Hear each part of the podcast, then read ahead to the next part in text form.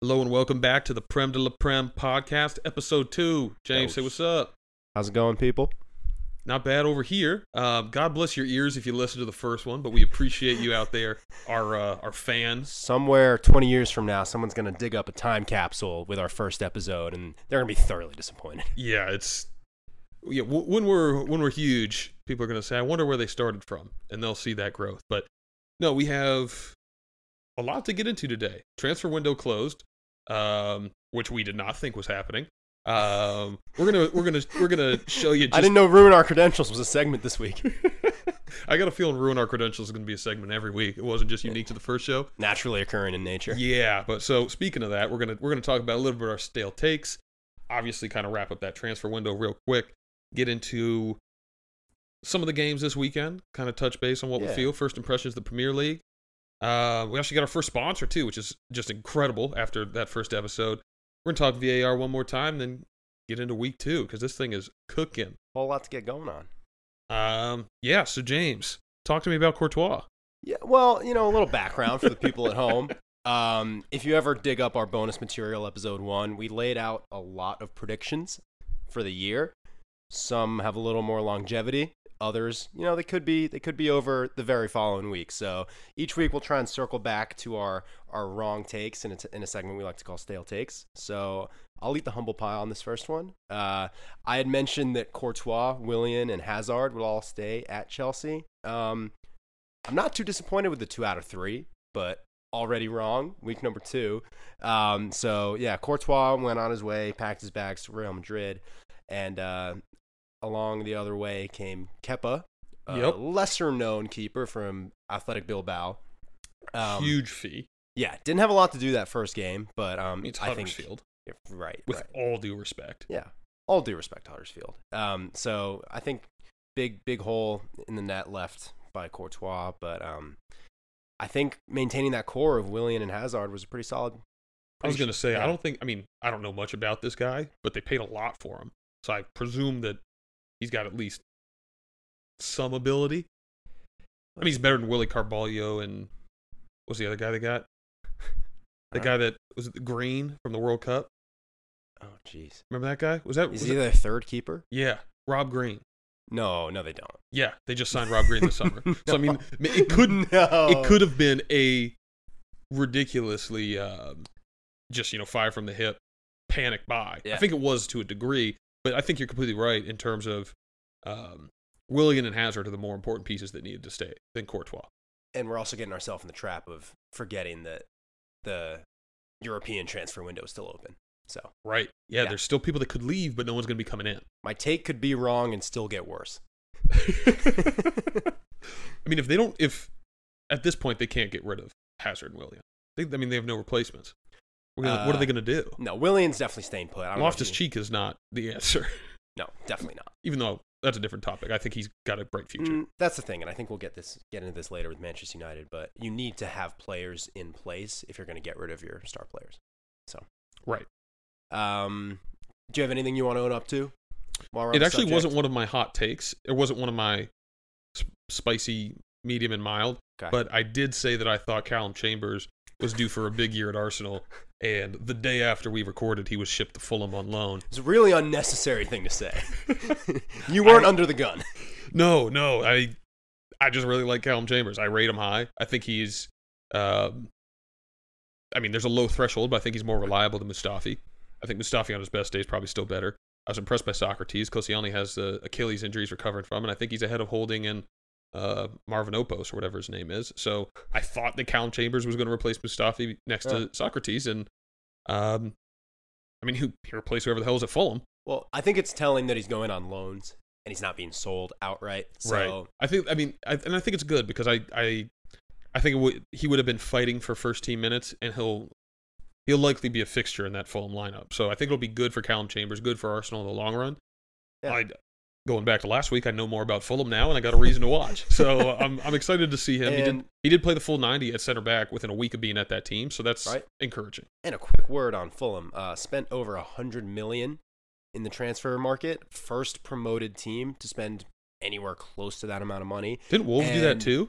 Um, I think they were both really big spenders. I know Fulham broke the hundred. I don't know if Wolves did. They spent a lot. yeah. I mean, they just brought in a whole bunch of Portuguese phenoms. Yeah. Um, anyway, quick word on Fulham. They uh, the owner really put his put his balls on the table. I like it.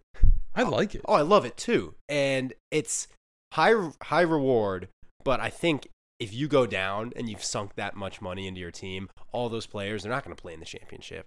So you're putting yourself No. in weird. You're gonna have to sell low. Like you're putting yourself in a position where you're gonna put be in financial peril. Your team's gonna be in disarray. And I don't think Fulham's gonna drop out of the championship. They might have to tear down the uh, Michael Jackson statue that's outside. Now I got a second reason to to go to Fulham.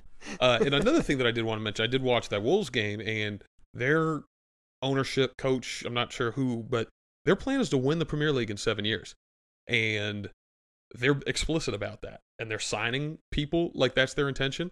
Leicester said they were going to do it in three years, did it in two. And I, I don't know. I like these teams coming up from the championships with like you know nuts in hand, like ready for action. Did Leicester say they were going to win the title in three years? I read it on Reddit. I don't know how true it is. You keep going back to Reddit. I like Reddit. Yeah. All right. it's a great place for soccer highlights. Yeah. one, yeah, and lots and you keep up your transfer news and Right. Yeah, and I mean, in, I'm not going to meet a Wolves fan in real life, so it's nice to get some insight about their team. you know, Hey, it's never what it is. Uh, Yeah. yeah. So okay, we didn't do too bad.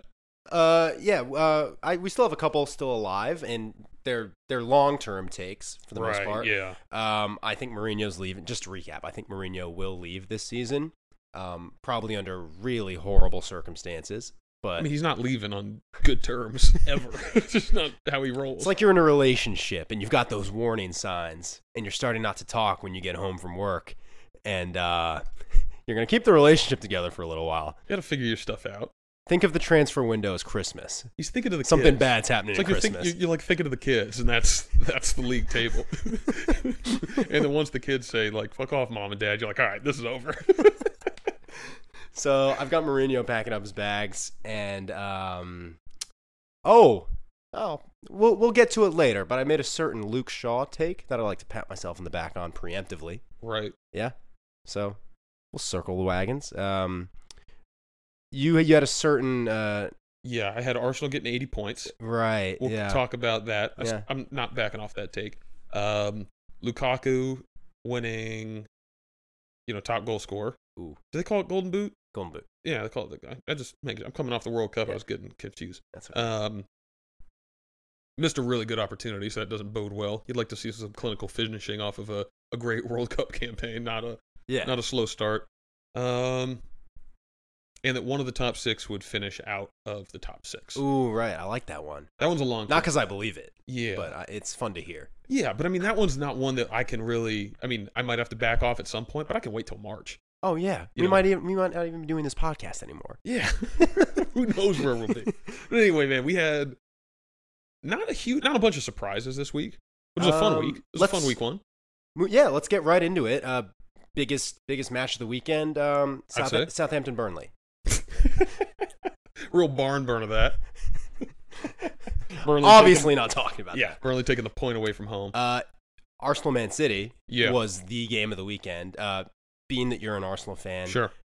do you want me to ask you like Anderson Cooper style questions that you can respond to, or do you just want to go off?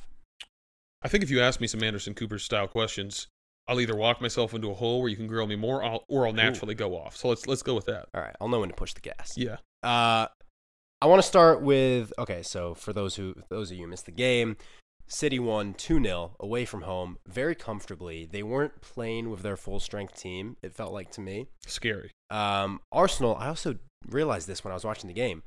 None of their players had a huge World Cup impact in the sense that they're not tired from the World Cup. Yeah, I think that the person who made it the furthest uh, was Lucas Torreira of Uruguay, Right. which was one of our new signings. Yeah. Oh, so I guess that leads into my first question. Um, Gu- Gu- Guendouzi? Uh, man, I, I I knew how to pronounce this before we went on air, and you just messed me up. I think it's Gunduzi. Gandu- oh, Gunduzi. Okay. Yeah. Yeah. I didn't know you could clone El Neni and put him on the pitch because I swear to God, that's who I was watching. Yo, I'm a little upset, but there's rumors about El Neni being transferred to uh, Marseille, Yeah. I mean, and that upsets me. with this, I mean, with this new kid arriving, my question to you is, how do you feel having him play over Torreira, who's your new signing? And I feel like you know they they Right. see a lot of promise in the youngster, but he was all over the place. Um, to me, he's not playing over Torreira. To me, um, he is. I think I think that he should be playing over Xhaka. I think that this these two should be ahead of Xhaka. Um, I I don't think it's a one for one. I think Ganduzi is more of kind of a box to box guy. Box to box is the buzzword for someone who is all over the fucking place. he was all over the place, but no, he he was as shaky as he looked, as as much of a Mustafi as we saw. Unfortunately, you know the the near disaster goal off the corner kick where he sent Aguero in. Aguero had De Bruyne Yeah. square and Cech made a great save. Um, and you know he, he made a few errant passes, but Xhaka has been doing that for years. Xhaka has been fucking up left and right. I thought that um, I thought the debut was actually pretty strong from him. I thought his distribution was good. I thought the way he went and got the ball, he commanded the midfield, uh, albeit making a ton of errors. And I thought it was a really bold move to start him against City, though, because he's clearly not quite ready, and we're to go with some growing pains for him. But I would like to see him start with Torreira. he was fearless. I think that's a good way of putting it. He- He did not seem scared from the occasion. and he he was getting stuck in and winning balls in the midfield. He was, you know, he was getting in there Just with Fernandinho and yeah, and and so with him starting, I there was a lot of positives, there was a lot of negatives, uh, but I think that Emery made it clear this guy is going to be a fixture of this team. He's going to play a lot. He's going to. There's no limit to who he might play against, Mm-hmm. And you're going to have to deal with some growing pains. Right. And so I accepted that early. And it, when I was watching the game, I was frustrated with the mistakes. But truthfully, Xhaka, Xhaka was turning the ball over in just as dangerous of spaces. And he wasn't nearly as creative going forward. He never has been. Mhm. You know, I, I think that the upside for Ganduzi is pretty high. And I'm scared, one, for my 80 point take, and two, just for the growing pains. But uh, I really like him. But uh, yeah, again, I don't think he's starting over Torreira. I think Right. Torreira should start over Xhaka and then allow Ramsey and Ganduzi to play in Mm-hmm. midfield. Um, I would, I mean, we can, I don't know if we're, I'm, I'm kind of going off on a tangent. I would drop Mkhitaryan and start Lacazette Yeah. Well, with Ozil at the 10. yeah. Another one of my uh, my grill points was who's going in that sort of front three trident. Yeah. Um, Lacazette was on the bench. He came on, looked like a bit of a spark plug. Like they needed that kind of energy. And Right. um, uh, yeah, I'm wondering who who misses out. I drop Mkhitaryan. Um, I think that what Mkhitaryan gives you as a versatility as a sub uh, is not the same versatility that obviously uh, Lacazette gives you. You know, if you have Aubameyang, Lacazette, and Ozil on there, and you have Mkhitaryan as a sub, you can drop any one of those front three.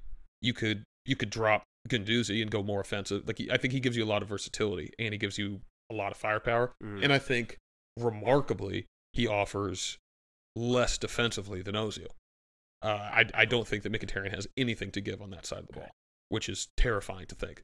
And I think I saw Ozil slide tackle running back for the first time ever, Hmm. which which I was thrilled. Yeah. But I think that you, you bring up a good point is they have a ton of talent, but I don't I still don't see how the pieces fit together because I think Ozil's wasted on the wing, and I think you have zero depth if you try and play. I mean, maybe maybe the way I line up is a bit of a a four two three one, where I have Torreira and uh, Ganduzi as your two in front of the back line, Ozil in central, Ramsey on the right, Aubameyang on the left, and Lacazette up top. Wow. That that Ramsey might on the right. I, I, I mean, it. I, I Wenger always struggled fitting Ramsey and Ozil in the same team, and I worry that that's just they. It, they're just too similar to To- to both fit in the same team. To me, I, I don't know. I, I feel like there's a lot of loyalty and respect between Ramsey and Arsenal, but from an outside perspective, it seems to me like he's the one you would drop out of the team. I don't know if I'm missing certain things that he brings to the team, but what seems like, first of all, I'm not even going to touch. His work rate's phenomenal. I'm not even going to touch Ozil's performance because you know how I feel about him, and you know how it looked. It was it was you know how it looked. it was poor. But I what- think I what mean, it's I- also it's also City. Mkhitaryan didn't get into the game. Aubameyang didn't get into the game. There were a lot of people who didn't get into the game, and Ozil was certainly one of them. Yeah, I thought the three most Maybe- promising players were the three subs. Lichtsteiner came in and provided some grit that Arsenal has been missing for years. I thought, like truly years. Yeah. Like he's a guy that I I, I just absolutely love Yeah. off the bat. I thought um, Lacazette, like you said, brought in that spark plug, and then Torreira showed why we signed him. hmm And it was also encouraging to see Ramsey and Xhaka make relatively early exits, um, not because I thought that they were particularly poor, Just give more but they never were subbed under Wenger, ever, despite how they played. So I like that at least their spots aren't Yeah. safe. I'd like to see that be the case of everyone that your play dictates whether or not you stay on the pitch. hmm Um, and one more thing I want to talk to you before we kind of kick it over to City, like Yeah. the other side of the coin. Um, I've had a natural segue when we were talking about Gunduzi because his howler led to what actually ended up being a pretty shining moment from Petr Cech in Right. that game, making an instinctive one-on-one save. He Mhm. made another really good save that game. He made a double save off a, off yeah, a free oh, kick. yeah, unreal save. Uh, that's the good Yeah. with Cech and that helmet head. You get the ugly too. yeah. And by God, did he almost kick the ball into the back of his own net? Yeah, I mean, he had a he had a good laugh with the fans. Oldest, a good laugh uh, oldest cameraman trick in the book. Right after that, hard cut to Bernd Leno sitting on the bench, just like clear insinuation. Yeah, just playing the with the tape on his fingers, knowing that he's not getting in today, and just wondering why the fuck he signed here. Yeah. So I guess question being, um, do you take the bad with the good for Cech, or do you start the transition early? Um, I I mean, I mentioned on our first episode that I thought you give the gloves to Leno. Um, the reason for that, one, we paid a lot for him, and two, Emery wants to play out of the back, and Leno just is good with his feet. I didn't realize how poor Cech was with his feet. Um, mind you, I think that there's a lot of things that played into that. I think he played the ball more than he should have. He had the second most um, successful passes on Arsenal behind Ganduzi in that game, which if you know if you want me to go off on Ozil, that's that's where we could start. Petr Cech and a 19 year old kid boss in the midfield were more involved than Mesut Ozil. The you know I, I don't know what he's making a week. I think it's like 325 thousand pounds. That's and he turned the ball over 19 times. Had the bag. Okay, I'm relieving that. Um, no, but Cech Leno, I, I think it'll be a mix because as like he, I thought he really played well between you know between the woodworks, if you will. Like Okay. he, I, I, he made several great saves. He he kept Arsenal in that game Yeah. for as long as they did. City was creating chance after chance after chance, and I mean, where would we be if he put that one in his goal? I don't know, but Well, I don't know. I, I I think that he did a lot, a lot in that game. I'd like to see what Leno has to offer for sure. Um, Yeah. But yeah, him playing out of the back worried me. Well, I I, don't think anyone was like Xhaka was just playing it right back to him. Mustafi was playing it right back to him. Sokratis was playing it back to him. No one would turn with the ball. That point on playing it out of the back. so just um, hoof it up. I think the big the big pundit conversation coming out of that game was how much of it is same old Arsenal, how much of it is Emery trying to instill a new system. And I think you saw the start of that new system, right. but it is a scary system to put in place when you want Cech to link up with passes to Mustafi and Gunduzi, have them turn face, play out, and City plays the high press. And I remember one Yeah. thing um, that really stood out to me was uh, after a certain point on a goal kick, Cech waved his players up and got a rousing applause Yeah. from the crowd. yeah. And so you can see Emery starting to force his players into an uncomfortable position, which I think was an incredibly uncomfortable entire sort of area of their game last season. Like you would not want Mustafi with the ball. You would not want Cech with the ball at his they feet. had they had some really horrible turnovers in the in the defensive third. Xhaka was one of the Mustafi and Cech were all culpable, and those are the those are three of your primary figures Yeah. to like fix Yeah. it this year. but Hopefully Emery, because Torreira has that in his locker. Mhm. He plays his his distribution is fantastic, uh, and I thought when Arsenal did get the few chances they got to run, they couldn't quite put together that final pass Yeah. or that final run, but they looked threatening. They looked like they were like those pieces could gel together. Um, but yeah, it's you have to get there. You have Right. to you have to you have to Right. break Mkhitaryan. You have to break those. And the last thing I'll say on Arsenal, because we have a lot to talk about. Yeah. But um, trial by fire. We mentioned it on episode one. But if you're going to instill a system, make them do it against City. Make them do it against Chelsea away. And I think genuinely, um, and this is how I see Arsenal as a, as a team. But if they were to get a point out of Chelsea, it's something to something to grow. Yeah, and the grow towards. and the schedule lightens up a little bit after that as Yeah. well. So it would be nice to kind of, well, I mean, obviously you don't want to start with zero, and then watch Chelsea sit at six and I City sit at six. But So when I say getting a point at Chelsea would be good starts, walking out of both those games with nothing, that's disastrous. I, I wouldn't say it's disastrous. I think it's pretty bad. Uh, it's bad. It's it's bad, but like it's. Well, well, truthfully, we, we've we've we've fared pretty well against Chelsea over the past few years. Um, that might have been more of a Conte Wenger thing than. So we'll see. We got two new Mhm. managers, um, but uh, I mean, but it's if you if you say, especially with Arsenal, the new manager, if you say you're going to lose at home to City and lose away at Chelsea, the game that matters to me is the third game. How do they respond in a game that they should win? that's you know what I mean? And obviously it's so early, but the Chelsea's the team you have to beat to get into the top four. And it's like, what, right. what goals are you setting You're right. for the year? You Yeah. know, so it's a tone setter. I'd like to, Yeah. I'd like to see them be a little more clinical in the final third. The last thing I want to do, do say on Arsenal is they seem to finally have the beginning steps of an organized press. I had never seen that out of this group before. It almost looked like Ramsey was our highest guy forward. right. Um, but I, you, you can see Emery start to make his mark, which makes me nervous for this year, but maybe excited for, for Yeah. future future years. Yeah, time will tell. Um, quick word on City. Uh, im- Jesus, impressive as always. Jesus. Uh, on the first episode, we both revealed we thought Liverpool was going to win the Premier League. I still think Um, that. I still think that too. And I mean, obviously, their game was almost, I'd say, almost as impressive, just Right. as impressive. Um, but wow, that team has some depth. And you really start to question. They're a fantasy nightmare because I picked Leroy Sané, and I'm starting to think he's like not going to get in on a regular basis. And that's the scary thing about such a good team.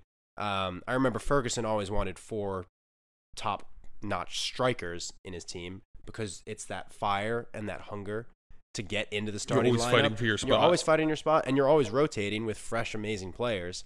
Um, yeah, and you could be like, they brought on Sane and De Bruyne. Yeah. It's like yeah, okay, off the bench when they were what one 0 two 0 up. uh, De Bruyne at two. Yeah. but Jeez. Sane, I believe at at, at one. Um, yeah, I mean Bernardo Silva with an absolute banger, and you're not Yeah. even really talking about him as one of the best players on the team. He but- played um he played centrally though. So he played in the role that David Silva would normally play. Where uh, Gundogan, or however you say his name, Mhm. played where De Bruyne would normally play. Mhm. Fernandinho was a fixture. Mendy looked strong. Stones looked strong. Laporte looked really good. Yeah, Walker, it just blows my mind the pace of that man. Um, Ederson wasn't really tested. hmm I, yeah, he wasn't tested. We didn't really put anything on him. He actually got wrong-footed by a a, a Bellerin shot. So I, I mean, I still think he's Yeah. the weakest part of their team. Uh, but yeah, uh, they look good, man. And, they just uh, look good. tale as old as time as a England fan and Chelsea, Liverpool, etc. hater is when Sterling comes back from his World Cup and he's like, "Oh, this is what I do." Yeah, And that goal was too easy for me. I think both goals were a little too easy, which is kind of I can see you saying the same word Arsenal, but Arsenal. but he but dr- he drove with the ball and, and shot. Yeah, that was. you didn't uh, see that all summer. No, no, oh no, yeah. The the, the confidence that, Pep gives him is something he does not have in the England team. But Right. I mean, he deals he deals with a lot of shit in the media that has And- to impact him. Yeah, and He I doesn't get that from City. He just gets he gets that from the from the when he's on the English team. He doesn't get that nearly as much with City. right, and I, I do think there. Yeah, I mean, there's a whole lot to be said about that and to be unpacked. I, I think a lot of it is unfair, and I don't want to be one of those people who's constantly criticizing him because I think he's a great player. Um, right. I do think there's so much to be said about that confidence level. Um, obviously, Sure. he's got a thick skin, so he he never lets it on. But you see two completely different people from Yeah. the national team, the club, and that was always one of the most frustrating things watching. You know, Lampard and Gerrard terrorize you when they were playing against United, and then when you're rooting for them, you got Couldn't connect yeah, the pass. Yeah, yeah, I mean, they're the, City looks phenomenal. Another thing about City is their next six games are against the three promoted sides this year and the three promoted sides last year. hmm Not out. I mean, you'd expect them to to be sitting on 21 points through seven yeah. because they're that good. You don't expect them to slip up. They might, but No, um, especially after last season. Yeah, maybe a good segue. It, it feels like the only team with an equal amount of firepower that could catch them. Again, pessimistic United fan. Right. Uh, Liverpool against West Ham, it was one of those games where you're watching the highlights and it's just the definition of one way traffic. Uh, 4 0 Yeah. 4 0 over West Ham. I thought I was watching the early stage of the FA Cup, and then I realized it's West Ham out there. they did field a team. Who I think is a, I think they're I think they're a mid-table side, West Ham, and that's what Liverpool did to them. Yeah, yeah, absolutely. Um, at Liverpool, it's like normal service resumed, business as usual. Um, except it looks like now they have a solid defense. I would say, and I think Naby Keita gives them a dimension that they've been lacking. Yeah, I think that they have survived in the midfield with uh, stellar attack, and you know that's kind of where Klopp's bread and butter has been. Also with Dortmund and with uh, certainly with Liverpool, is where you just have just an amazing press, and your midfield is just there to serve the Mhm. ball to just incredible talent who's lethal. yeah, But Naby Just Keita is. I, I mean, I don't want to say like watch out for him. Like I called it. You know, they, they paid a ridiculous amount of money. He's coming from the Bundesliga. check He the is- Reddit. Yeah. Shout out Reddit. Uh, no, he is a he is a talent, man. He is a talent, and he is going to be he, he's going to be a, a mainstay in the Premier League for a number of years. I Yeah. think. he is phenomenal. He almost looked like a Kanté with an eye for goal. Right. Yeah. I mean, he's and it, and he's he's relentless, and I don't know if that's something that Klopp is just able to draw out of Yeah. people. I mean, I don't know how you. f- I, I love Klopp. I can't help but love Klopp. I don't like Liverpool, but No comment. yeah, yeah. So you love him. you just won't say it. No comment. Uh, yeah, they're they're oh man, they're good. It was nice I- to see Sturge getting in the action. Imagine he regains form, his like 2013 Well, form. Oh, I think no. I no think chance. He just he just needs to be happy at a team being the guy who comes off the bench in like garbage time. yeah. or like a wild card 85th minute go make something happen he he just needs to be is he is he first in line behind Firmino? Uh well you've got Shaqiri rotating in you've got Sturridge rotating in um Try to think up top. Like if they're going to play the three up top. right yeah he, he probably Maybe, would be the yeah. first rotating in so if yeah if Something someone's not firing Yeah. but he can't expect to be a starter and I think if he's content with that No. if you got him happy if you can get him on side for that that's that's great um Yeah, defense looks better. yeah I think Robertson and Alexander Arnold, their service is phenomenal. I still think that they're going to be a little bit shaky in the back, but Oh, I, I don't We- think this was the game where we Yeah, we saw the really- defense yeah. shine. Yeah. But um, I think the true test of this Liverpool team is is not West Ham at home. It's it's you know maybe maybe they're on the road and they're down one and they need to find a goal. It's it's getting tested with adversity like that. Right. Yeah, yeah. Like uh, we'd like to and and they they they started strong last year. So did City. They both are hot out of the gates. I wouldn't expect either of them to really stumble. So we'll see. We'll see. Yeah. I It's exciting. um, you might not like this, but there's a team I think might stumble. You're, What do you got to say? the Leicester, the Leicester Hey, Lions. we won that game. Did you did you feel good? I felt, you know, it's funny. Um, No, I, I agree with you. The three points is what matters, especially team- game one. The team was buzzing with that 2 1 win because it was week one. I've seen like mid season, you know, grinding out a 2 1 win that's a little shaky, just not get received the same way by the Right. fans. But I mean, Um, that's that's Mourinho's style, and I think it's it's Well, it's funny you say that because I thought this game was a, an anomaly in the Mourinho setup because Really? I think people were just kind of full of energy for the new season. They they weren't playing really smart and organized.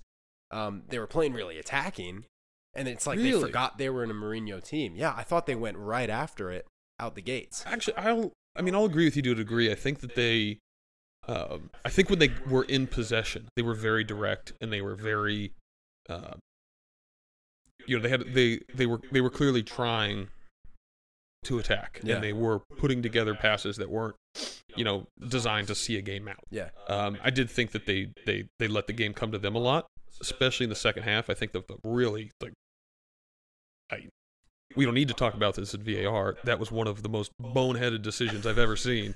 Ninety seconds into the game, sticking your arm out in the penalty box. Um, Did you- let me. Did you see that report that United was like the luckiest team in the Premier League last year? I dispute the facts. Yeah. Um, I'd, I'd be interested to know how they define luck, uh, because David De Gea standing on his le- on his head, I wouldn't call luck, uh, but I believe that he certainly saved them. As far, I think, as far as referees' decisions, Gotcha. like that. Um, my question for you about United is they. I, I don't know, man. It felt like it felt like they were holding on to the game to me, and I don't know if I'm looking for holes here, but uh, obviously, like the, the they're they're very strong defensively, so it's hard to break them down.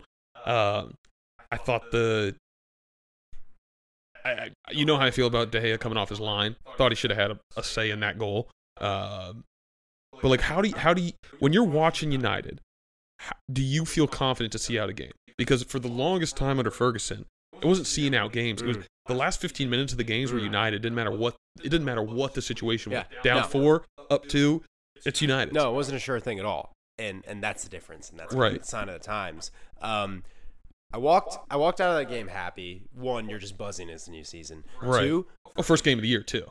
the people who I wanted to have a good game had a good game. Pogba with the arm armband, um, man of the match performance. Really happy for him, so he can kick on this season. And Luke Shaw, you know, when we when we play these mid-table teams, as I want to call them, the the blessing and the curse of supporting United is you expect to win, and anything other than that, you're upset. So when when when they score goals against these teams, it's like I'm I'm happy. I'm not like actively celebrating. When Luke Shaw scored, I, I actively celebrated. Like I was I was very happy for him. That was it was a cool moment. It was also I mean, I thought the game was in the bag and then I didn't like 10 minutes later, but Don't call that touch a fluke. I was going to ask is that was was that perfect first touch? Oh. Intentional? oh, jeez. It's like Neymar out there. Oh, you're Oh, full of flick- shit. Neymar would have gone Neymar would have gone down on Flick the it over the the, arm out. defender, sip his tea, circle around in good time. Bottom 90.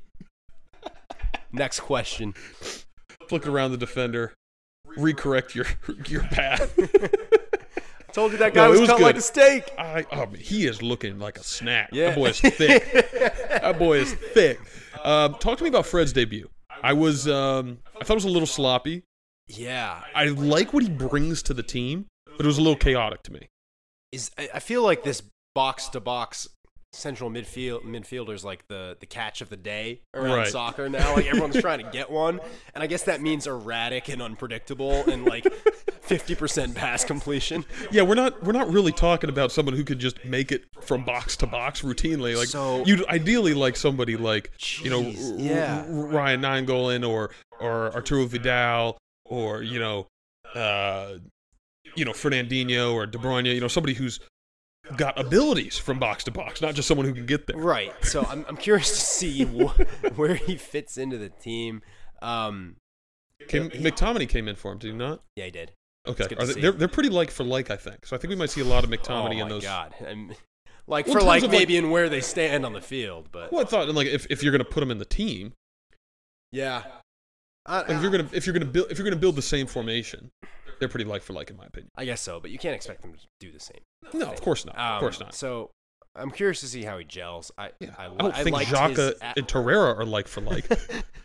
but we make do. One of them I like and the other I don't. um, it'll be. I'm, I'm interested to see how he how he gels with the team. yeah. No, I think it was it was there, there were liked some his positives. attitude. Oh, he was getting stuck in. Yeah, I loved it. I mean that'll get the Pogba applause. was Pogba. I thought was an encouraging performance from Yeah. him.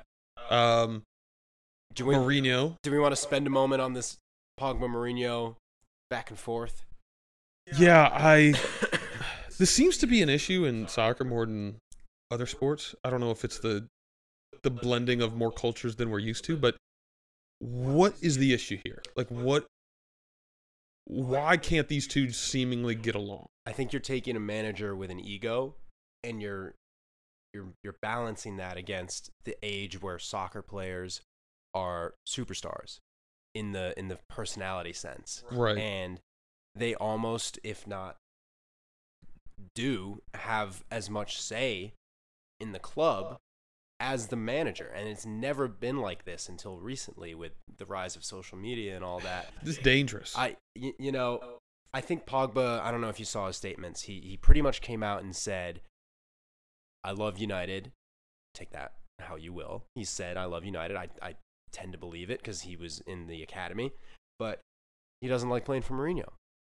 And this is not an uncommon trend with players who have played for Mourinho. we talked about he the three year system. Oh my God, yeah. We skipped the second year of winning the trophy. but you know, I, I I agree. He it's Pogba is like this this this beast, you know, this this wild tiger, and and Mourinho's keeping him in a zoo, and eventually he's gonna attack, you know, because he's When you like, corner when- a rat, he's got to chew through. you and you saw just like the creativity, the the passion, the what he can bring to the table when he had somebody like uh, N'Golo Kanté that was bossing that midfield, making sure that you know he had that freedom to move forward with France. Um, and it seems on paper that Matic is that guy for Pogba. Yeah. that he can have Yeah. that freedom and he can be given because he, he he seems to be of the mind that he should be given free reign to do what he wants, regardless of how the team's set up. yeah. So Um, I think he's talented enough to do that. I can understand why a manager wouldn't like that, Yeah. here, and I know that Mourinho doesn't. well, and here are the facts. The, the, I don't think it's a take so much as what's going to happen. He he's not going anywhere this summer. No. United won't sell him. I, I don't care if Barcelona's you know in for them. I think the media just likes to round out a story at the end of August. Uh, he's not going to go anywhere in the winter, and I would highly doubt it. I, yeah, exactly. I would hi- I would highly doubt that too. And I think that Pogba and Mourinho are realizing that they need each other. If Pogba leaves, or if he outright says, "I don't," you know, full on bust up, I think that's trouble for Mourinho because he's your most talented player on the team in a season where you need to make up ground on those teams, and he needs him to perform. And on the other hand, Pogba needs to stay on side enough to keep playing football. Do you think that Mourinho's future at this club is directly tied to Pogba? Do you think Pogba has him by the balls in that respect? Like if Pogba says, "I want to transfer," or Mourinho needs to go, that Mourinho goes in either s- scenario? I, I think 90% of United fans care more about Pogba staying or leaving than Mourinho staying or leaving. I don't think. I would think it's even more. really, it's pretty much unanimous. If you had won last year, if you had if if Mourinho had delivered, or if you th- like if if you're looking at Liverpool and City and thinking this United team playing like this can win the title, Yeah. Well, then I think that United fans would say let's let's play this system, get our get our title, get our lure back, and then let's play that more United brand of football once we kind of reestablish ourselves. But I just don't see you guys winning playing like this. I don't want to be that disrespectful to Mourinho in thinking everyone wants him to leave because we're talking about one of the best managers of all time. What I- I think there's been a, a shift in why I acknowledge that he's one of the best managers of all time. Um, but I don't want him to stay is because I think he's just kind of become jaded with the and, and, and it never really clicked at United in terms of the attitude, his style of play, and I think there were too many challenges in the Premier League field to like stick to one mentality versus doing it abroad and and banging out in that sense. or at a smaller club like Chelsea. Exactly. Yeah. Minor. Right, right. Yeah, less less people care over there than they would at uh, you know United. Um, They're just objectively smaller. and less important, and with less trophies. We're talking stadium capacity. Let's keep it to the facts. Okay. I'm also just just not liking Chelsea.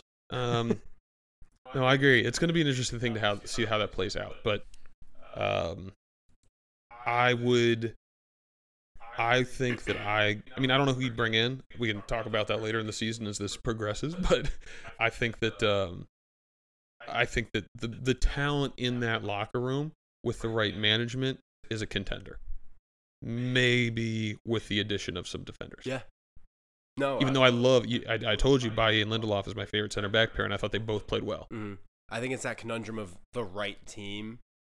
If you look at it potential wise, it's having those players play up to their potential, and then you've got a pretty solid team. I'm I'm really excited. I'm not I'm not like getting, you know, falling off my chair about the potential of Luke Shaw. I don't think he's, you know, He's not knocking I don't a think- banger every week. I don't think he'll ever play himself into the conversation of like best left backs around, which is what you need at a club like United competing in the Premier League.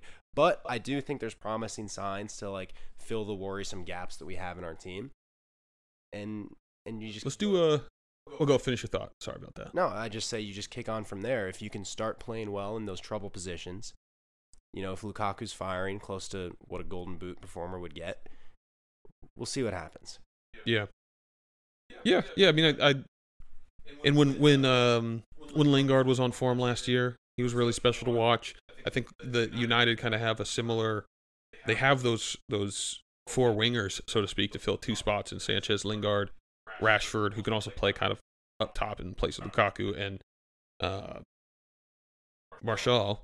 Uh, that that you should be able to develop that hunger, but it seems like it's just going to be Rashford and Sanchez, and so I don't know how Lingard and Martial really work themselves as the team, uh, especially since I don't think that Sanchez and Rashford are consistent enough to warrant the the amount of playing time that well certainly Sanchez, but Rashford gets rotated heavily.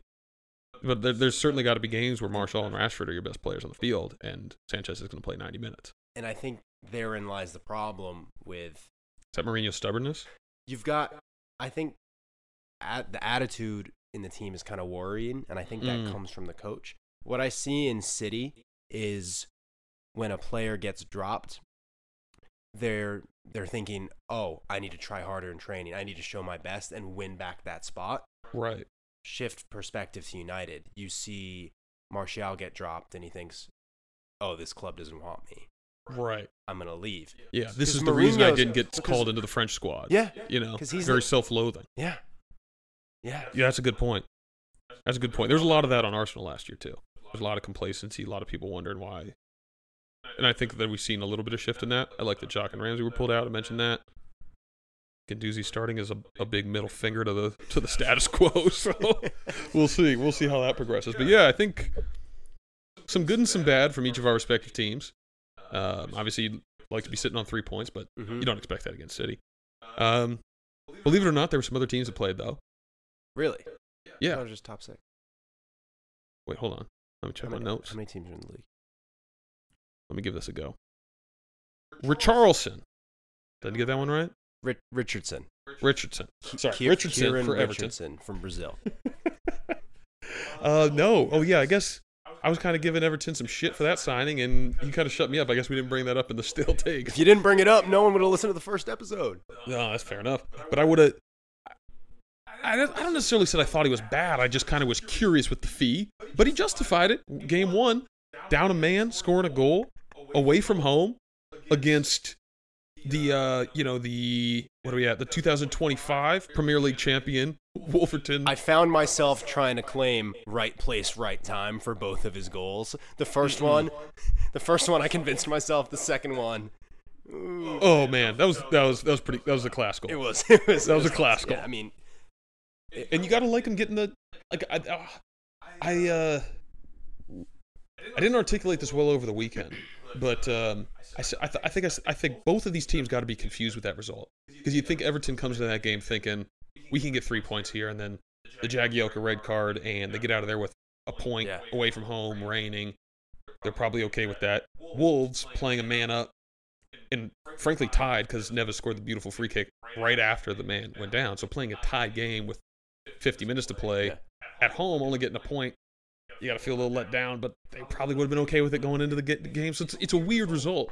Um, that was that was actually my favorite game of the weekend. I think that was definitely the pick of the rest. Um, if you even want to call it the rest, you know, I think that game and, and Arsenal City were probably the most entertaining and value Sure. for money. Yeah. Um, And quick word on Neves, I I'm such a Whoa. am such a short-sighted fan that I, in my mind, in my dumb brain, I'm like, there's no way that's not goal of the season. I just don't. Match week one. I can't see any other goal. Like just the, the technique. There's Well, nothing better Monreal's than still a hurt. well-struck free kick. Monreal's still hurt, so give it some time. Oh yeah, When he comes back, El- La Cabra will be burying some burying some bangers. translation. the goat. He did say Spanish in an. Arsenal in an Arsenal interview that that was his nickname growing up. So it's kind yeah, of that's become a probably from a cultural background where that literally just means like the goat. I don't think they have that. Yeah, I mean, he has I, I he has like a how do I put this lightly? A full set of teeth, and I could imagine I think as a small boy if those teeth were the same size. he, he has goat-like features. but believe it or not, he was he was one of Arsenal's higher goal scorers last year. I think he got Enoch four or five, which put him unfortunately towards the you know at least towards the top half. Yeah. Um, but no, that's that's neither here nor there. Um, yeah, that was definitely that was a banger. that was a banger. Goal of the week for sure. I would say. Um, Bernardo, Bernardo Silva's was great. Um, Liverpool's were all kind of like, we're here to play and we're here Yeah. to score really easy goals. Um, and then, yeah. yeah, I guess that, that kind of wraps us up. Just kind of recap the other one. Happy to be back. Tottenham sneaking out a win against Newcastle on the road though, so that's worth mentioning. Chelsea light work of Huddersfield. Hazard played 10 minutes and looked like I mean Hazard's just the best, man. He's so good. He's so good. I think he's the best player in the Premier League. Ooh. He's so good. You want more salad with that? Excuse me? More salad? Oh. no, I I Salah is I think very industrious. He gets himself into good positions in Liverpool play. Now, I'm not trying to take anything away from him, but Liverpool play a very collaborative game. And I think that he benefits from that very well. And I think he plays into that very Okay. well. But when Hazard touches the ball, he's very direct. I mean, and also I was watching him against Huddersfield's back line, who's just been beaten up for 80 minutes. Like, imagine Hazard coming in in the 80th minute. That's just like, I mean, oh, God, I want to go home. You're not the only one right. Given that take. So Okay. Well, in any case, we'll see how he does against some better teams. I mean, we already know he's good. Yeah. Um, I mean, we are we already covered yeah. uh, Southampton, Burnley. Um, the draw. Wow, they're gonna be ta- they're gonna be talking about that one for years to come. if someone got you a ticket to that game, would you go? Yes, you know how I feel about Burnley. I love defensive football. Love it. I truly do. I, Go back to Serie A. I watch a decent amount of Serie A, uh, and I will continue to do so. This guy sucks. Yeah, you have to watch it in uh, in two times speed. It's a 45 minute game. Love it. You can still see everything at the same pace as the Premier League. Uh, Yeah, I, I truly do love Italy. Well, not Italy, but Serie A. So I'm not trying to have a go, but it's slower. Anyway, um, Bournemouth over Cardiff. Bournemouth, nice start to their season, I suppose. Um, certainly on the, Mhm. the relegation radar. Uh, Watford over Brighton, two nothing as well. Good one from them. A little disappointing out of Brighton, but they're on the road. And then Palace over Fulham on the road. Yeah, So and a few teams getting a couple of three What was points. Palace two? Was that two 0 Yeah, it was two 0 I, you know, I think Wolves made its statement in their game, and I think Fulham was unfortunate in that result. It's Palace; you're going to face a lot tougher opposition, but Fulham was the top team from what I remember in that first half. They let up one of those sucker punch goals right before the halftime whistle, and then Yeah, and then the second half goal, the keeper came out just pretty inexplicably, and Zaha just dribbled around. yeah, I I, I So see. it was one of those games. I see for Fulham. encouraging signs, and I think this feeds in all these results feed in well to our bottom three uh, predictions. I think you've got Cardiff, Huddersfield, and Brighton in the hot seat, or at least I Mm. do. Yeah. I'm actually forgetting my third. I know I had Cardiff and Huddersfield, and I believe that I had Southampton, who drew to Burnley at home. If I told you only, I don't want to listen to that first episode again. I listened to it once. I forgot who I said. That's if I'm changing it, I'm changing it. That's the only take I'm changing this year. It's Southampton. Have a think on it. Um, but yeah, before we uh, break it down to our final segments, I think it's time for that ad read we talked about. Oh, it's coming back around.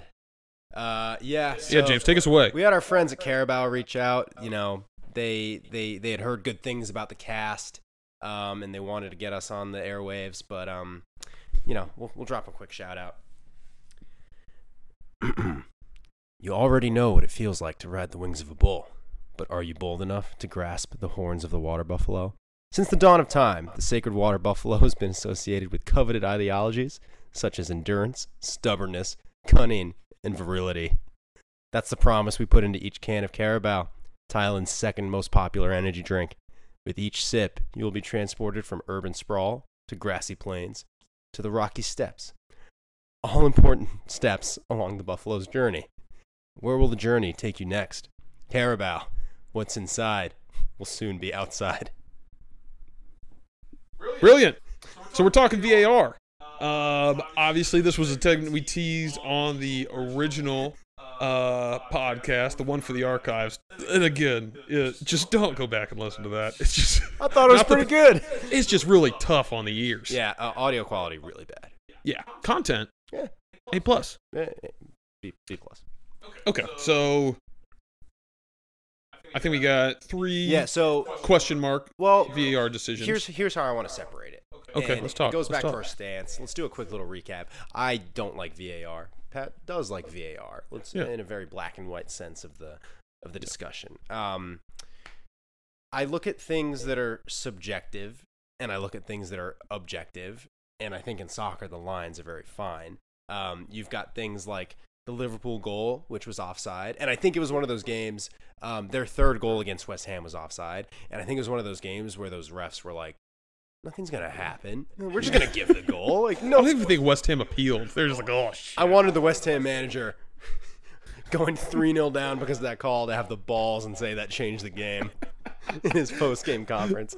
Yeah, I mean that, that that that's how I would approach that. Really took the took the wind out of our sails. Not the first two goals Players really got down after that third where we let them waltz in. Yeah. Anyway, so they've got, you know, that offsides, clear offsides. I think that's a situation where VAR could jump in and Mhm. and quickly just signal to the ref, "Hey, that was offsides. You should call that back." That's where I accept it. This uh, jumping now, shifting gears to the Everton uh, red card where Jagielka. It was a situation of It was an interesting one. it was he was the last man back, but it was also a dangerous foot, cleat to ankle kind of Yeah. situation. Um, I forget what the letter of the law says. So the the official statement on that call was that he was uh, it was given for last man back, and as we know, you can't get the Oh, triple. That's such a cop out. yes, I agree. Oh, that's such a Uh, cop out. I agree. Uh, because to me, Jagielka wins the ball. Um he puts his cleats right through. I forget who he tackled, but he put his he put his studs right through somebody's ankle, which even on winning a tackle, that's a potential red card offense. If that was the reasoning, I'd be okay with that. And I think it was one of those where uh, it was wrong reason, right call. That's kind of my take on it. Um, but I, so I don't think VAR really changes that. It worries me though that winning a tackle or you know kind of a rough tackle where the attacker hasn't even touched the ball yet and the ball doesn't get played through is considered last man. I mean, I don't know the letter of the law, but that's not that's not how I understand last man back. oh no, they um Jagielka took a heavy touch. That's all it was. they found a great way to plug in that rule. Like And just to, to recap for those of you who are jumping on, I know we're bringing in so many people to the to Premier League market here. Uh, last man back is if you were basically denying a clear goal scoring opportunity with a foul, um, and you are outside of the box, you will be given a red card. If you're inside of the box, you'll be given a yellow card. They'll be given the penalty kick. That's a new-ish rule of a couple years ago because the triple punishment of red card, which also comes with the game suspension, the penalty kick, and your man down, uh, seemed a little harsh after giving the penalty kick. But they still give it for the free kick, which Neves made look easier than a penalty kick, frankly. Um, five yeah, I yard, don't, five yard difference. the VAR doesn't. I don't know if I mean. To me, it's a red card, but this, this is the thing that, that sucks about these. This is this is where I agree with you on VAR. It's it's a subjective rule. What could those The people refer- in the booth have told that ref that he didn't see? I want that guy. Probably I want the- that the guy, guy- in the booth just spitting his take on it. Yeah, yeah. Th- th- this is this is a much tougher one to say. I mean, you you can even. To me, he doesn't get the call right. He gets the decision right, but you could argue that he got the decision wrong. So there's a lot going on here, and and I think this is what I just said is a pretty good indication of why you think VAR is not a good idea until they rewrite the rule book. I said to me that's a red card. So by my understanding of the rule, and that's what all the pundits say. To me, that's a foul. To me, he's offside. Yeah. Offside, you shouldn't be. To me, you're off or you're not. There's it's there's a line, but the fact that to me, before determining your interpretation of a, of a foul is acceptable, tells me that the rule book's a joke. Jeez, I mean, I I was listening to uh, Alan Shearer saying he was trying to do the pundit thing where he is a servant of the law and he just only agrees with what the book says. And Can't can't imagine he got the book right. it was yeah, no, it was uh, something about extended foot, raised foot. I I don't know, but the fact of the matter is, if that foot only connected with the ball and he didn't, it didn't follow through. It's it's not the same tackle, which is crazy because the leg made the same move. Yeah, and to me, um, I spoke a little bit about this with you before. It's not too dissimilar to Pogba's red against Arsenal last year, where I thought, like, what else is Jagielka to do? He's unfortunate. I can see the red, but I mean, it's just harsh. Mhm. It's harsh, and I think it's He also didn't argue it in the moment. He seemed very accepting of it, which I found very interesting. Yeah, I mean, I mean, he knew. I mean, you know when you put your cleats through somebody, and that's a pretty clear emphasis, especially when he's above the foot. You know, I think it's on a planted foot, that could have been really bad. That could have been really bad. That rule's there for a reason. I agree with that. But it's not what the ref called. So what are we talking about? And so I agree. I don't think VAR fixes that one. There's one more that I think VR does fix. I think the um, the no call in the Arsenal City game uh, with with Mendy Which- which doing the team- rugby which team tackle. didn't get the call. It was it was Arsenal. Oh, Mendy with the rugby tackle on Mustafi on a corner oh, I kick, see. which was um, Michael Oliver didn't have his best day. Um, I'm not going to go off here and say that if he did, there's a different result. The game was it was a fair result. You're just like that manager. Would have turned the game. But the thing is, people. I think that people often draw that line of if if I think that Michael Oliver, you know, didn't deliver his best performance, I think that Arsenal got shortchanged. I don't think that Arsenal lost that game from whistle to whistle, but I still think that was a penalty, uh, and I think VR corrects that one.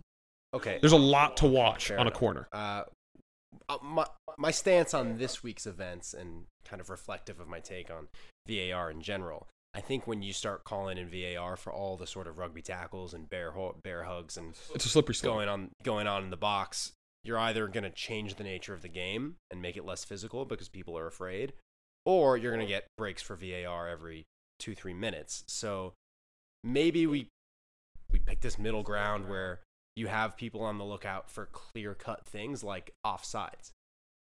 Goal Yeah. scored from offsides, easy fix, call it back, Yeah. and you leave the fouls alone. Yeah, I, I agree. I think that we're in agreement on there that that is a good first step, and then we figure out the rest. I mean, why Uh, can't you just do that one measure? You know? Maybe while everyone's complaining about whether or not the penalty should have been given, the refs just listen to his ear and then say back off or don't. Yeah. You know, there's simple things. But I, I agree with you. The ref leaving the field to go look at a box and just try and say, well, I subjectively made this decision. Let me subjectively make another. It's bogus. Um, so we can we can move on from VAR. Um, I mean, another one on that. It, imagine uh, Sanchez's little flick of a header went in, and he was onside. We'd be talking about that one for the United game. no. No. Student of the law. Well, you took a you took the dub, so I can I can get into that. But um, Yeah. Should we All right. should we wrap it up with uh, just some quick off the cuff predictions on next week? We'll send it to match day two. We got uh, Newcastle at Cardiff. Ooh.